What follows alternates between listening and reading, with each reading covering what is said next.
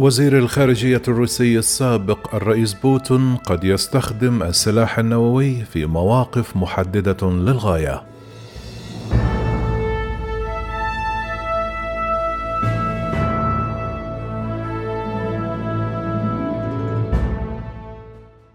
قال وزير الخارجية الروسي السابق أندري كوزيريف لشبكة فوكس نيوز أن الرئيس الروسي فلاديمير بوتين قد يستخدم السلاح النووي في مواقف محددة للغاية. قال كوزيريف الذي تولى وزارة الخارجية في عهد الرئيس السابق بوريس يلتسن إذا كانت روسيا أو إحدى تلك الدول مهددة حقا وجوديا، إذا جاءت قوات الناتو إلى موسكو فمن المحتمل أن يلجأوا إلى الأسلحة النووية.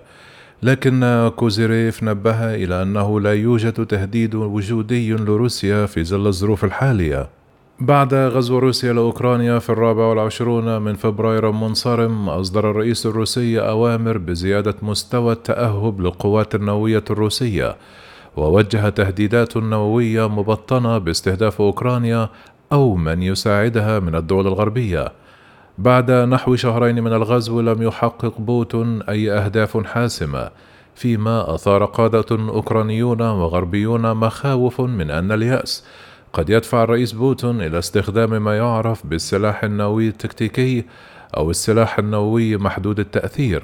وقال مدير وكالة الاستخبارات المركزية الأمريكية ويليام بيرنز أنه نظرا إلى إمكان إصابة الرئيس بوتين والقيادة الروسية بيأس محتمل والانتكاسات العسكرية التي يواجهونها حتى الآن، لا يمكن لأي منا التعامل باستخفاف مع التهديد الذي يمثله اللجوء المحتمل إلى أسلحة نووية تكتيكية أو أسلحة نووية منخفضة القوة.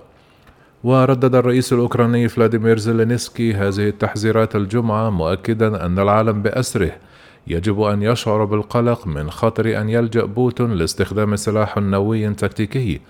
كما حذر الرئيس الروسي السابق ديمتري ميديفيديف قبل أيام من أن روسيا ستنشر أسلحة نووية قرب دول البلطيق والدول الإسكندنافية في حال قررت فنلندا والسويد الانضمام إلى حلف شمال الأطلسي.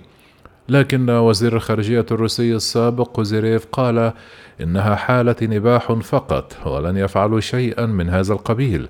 كما شدد على أن القادة العسكريين المسؤولين سيبذلون قصارى جهدهم لتجنب مثل هذا السيناريو ومنع استخدام الأسلحة النووية ما لم يعتقدوا أن هناك تهديدا وجوديا لوطنهم.